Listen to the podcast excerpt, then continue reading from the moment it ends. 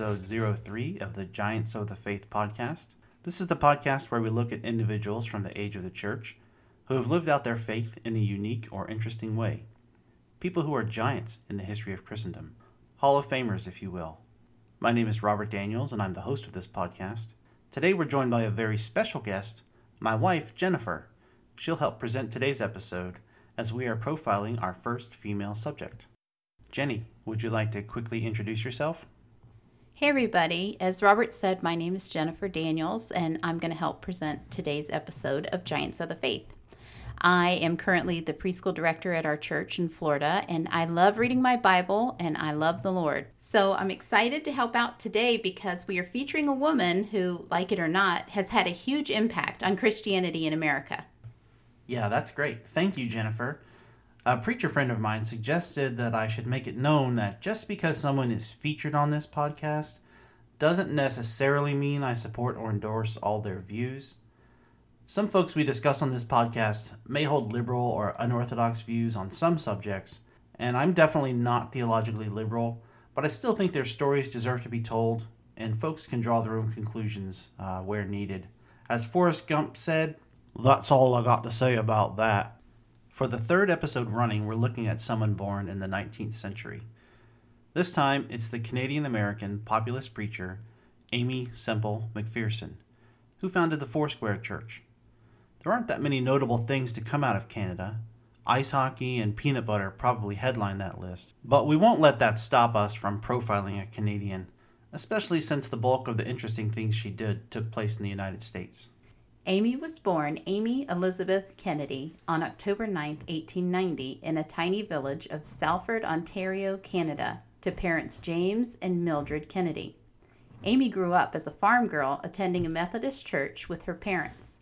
Mildred, or Minnie, was the primary spiritual influence in Aimee's life. She was involved in the ministry of the Salvation Army, but always wished she could do more. Before Aimee was born, Mildred dedicated her to the Lord's service. Mildred promised to give Aimee, quote, "unreservedly into your service, that she may preach the word I should have preached, fill the place I should have filled, and live the life I should have lived in thy service." That sounds a lot like Hannah, promising to give Samuel into God's service. It does sound a lot like Samuel and Hannah. As a 17-year-old girl in 1907, Aimee attended a meeting held by Pentecostal evangelist Robert Semple. Semple's Pentecostal meeting was unlike anything she'd ever experienced. She later said, "I had never heard such a sermon. Using the Bible as a sword, he cut the whole word in two." She fell in love with Christ and with Robert all in the same week. Robert was 10 years her senior, but the couple were married in 1908. They moved around working in church plants for the first 2 years of their marriage. Both were ordained into the ministry in 1909, and in January 1910, they left the United States for China as missionaries. They must have been full of hope and optimism as they headed to the Far East to spread the gospel. Aimee was pregnant at the time, and spirits were high. The Semples traveled to China by way of the United Kingdom. They stopped in Northern Ireland, where Aimee met Robert's family for the first time. And while in Northern Ireland, Robert preached at a revival in Belfast. They continued on to London, England, where they met Cecil Polehill at a gathering of the Pentecostal Missionary Union at the Royal Albert Hall. It was Polehill that invited Aimee to preach her first sermon. This wasn't your typical first sermon experience, as there were about 15,000 people in attendance. Wow, that's a lot of people for a first-time preacher. Well, they continued on from London and finally arrived in China in June. Hong Kong was quite an adjustment for Aimee. She and Robert shared a small apartment and had to adjust to the Chinese way of doing things, which included a diet of bugs and caterpillars, as well as animals not normally consumed in the West.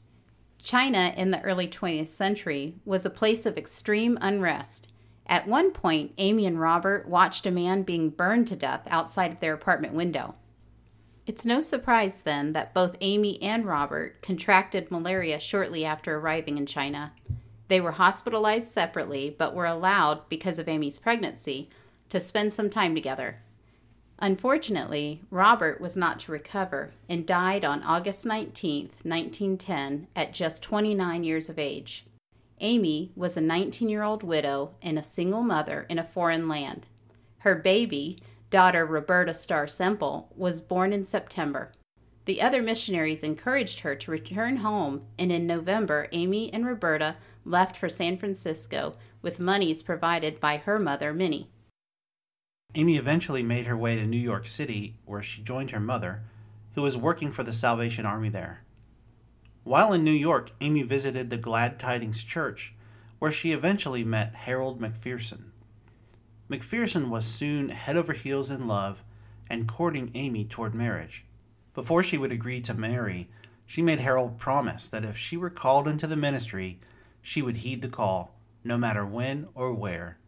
Harold agreed to those terms, and they were married February 28, 1912. Harold and Aimee moved to the state of Rhode Island and Providence Plantations. She didn't meet Trevor Sharp there, but they were happy for a time.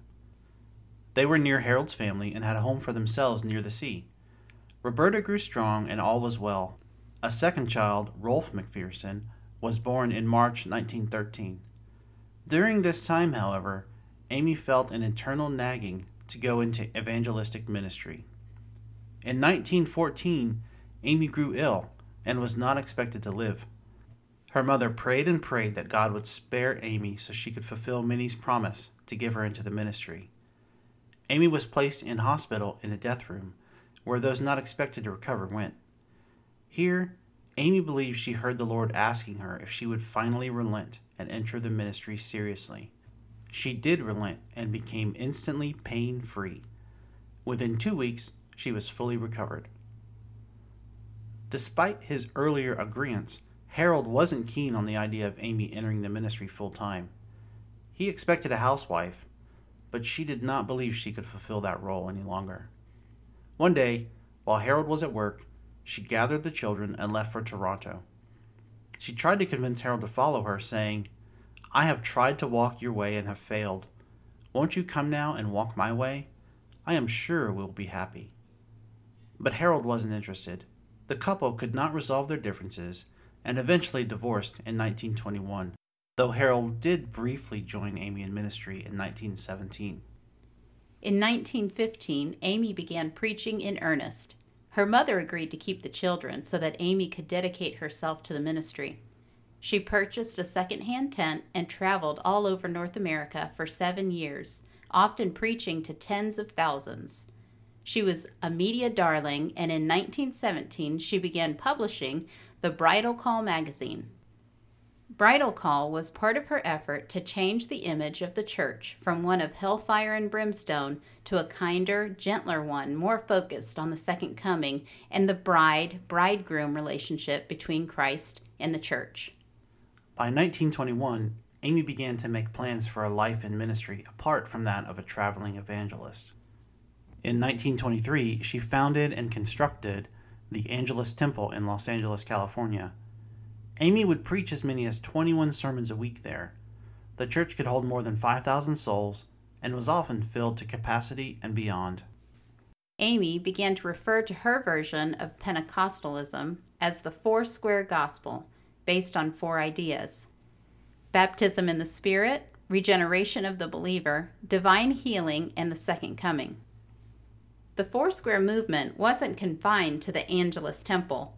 Churches began springing up all over the western United States. Aimee was a leader in transforming the worship service experience. She integrated lavish stage performances, contemporary music, props, even brass bands into her services. Her services were often a spectacle, and Aimee would entertain almost any idea to bring in the crowds. She also embraced radio as a medium for getting her message out, and was eventually heard on over 45 different radio stations across the country. 1926 brought about the most mysterious event of Aimee's career in the ministry. On May 18th, she was swimming in Venice, California, when she disappeared. Confusion reigned at the Angelus Temple, where Aimee was scheduled to preach. Her mother, Minnie, filled in and told the attendees that Aimee was with Jesus. The newspapers were filled with articles about her disappearance, and vigils were held at Venice Beach, waiting for her body to wash up on the shore. 2 men even died during the search and recovery operations. Stories were spread that Aimee had run away with a lover, and reported sightings were many. The cranks came out, claiming to have information on the disappearance and Aimee's whereabouts. There were ransom notes and fake bounties aplenty. On June 23rd, Aimee made her reappearance. She came walking out of the desert in Mexico across the Arizona border.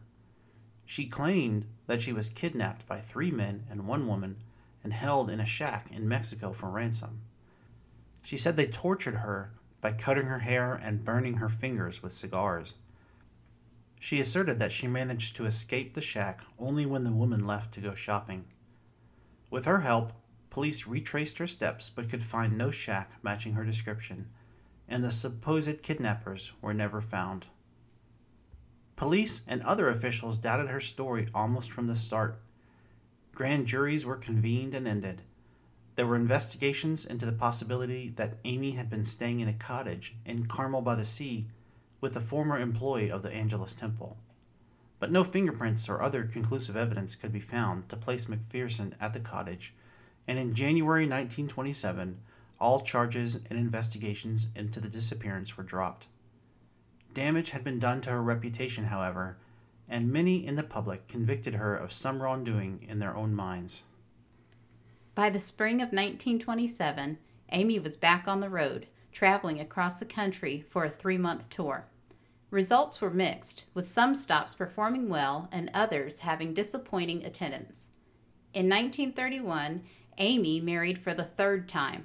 This husband was David Hutton, one of the performers at the Angelus Temple. This marriage raised a scandal inside the temple, as Aimee's previous husband, Harold McPherson, was still living. The marriage wouldn't last long and ended in divorce in 1934. Aimee's popularity had waned quite a bit by this time, and in 1937, she surrendered control of her public and private life to the Reverend Giles Knight, a business manager at the temple. She did not make appearances without his approval, nor did she receive visitors, even her own children, without his say-so. Her media profile dropped significantly. It's unclear why she gave Knight such control, but Knight remained in command of her until her death of a sleeping pill overdose on September 27, 1944. An inquest ruled out suicide and settled on accidental overdose and liver failure. Her body lay in state at the Angelus Temple for 3 days, and 45,000 people paid her their respects. She's buried in the Forest Lawn Memorial Park Cemetery in Glendale, California. Her Foursquare Gospel Church continues today and has a membership somewhere between 8 and 9 million around the world. The church was run by her son Rolf for 44 years after her death. No matter what you think of Aimee Semple McPherson, there is no denying the impact she has had on the American church and the Pentecostal movement. Her legacy continues not only in the institutions she founded, but in the manner in which modern worship services are conducted. Well, this concludes another episode of the Giants of the Faith podcast. I hope you enjoyed this brief look into one of the often overlooked giants of 20th century Christianity. I'll provide links in the show notes to the online resources I used while preparing for this episode. And as always, feel free to drop a line to podcast@giantsofthefaith.com with any comments or corrections. I'd like to give a special thank you to my wife, Jenny, for helping make this episode possible. And as always, thank you for listening.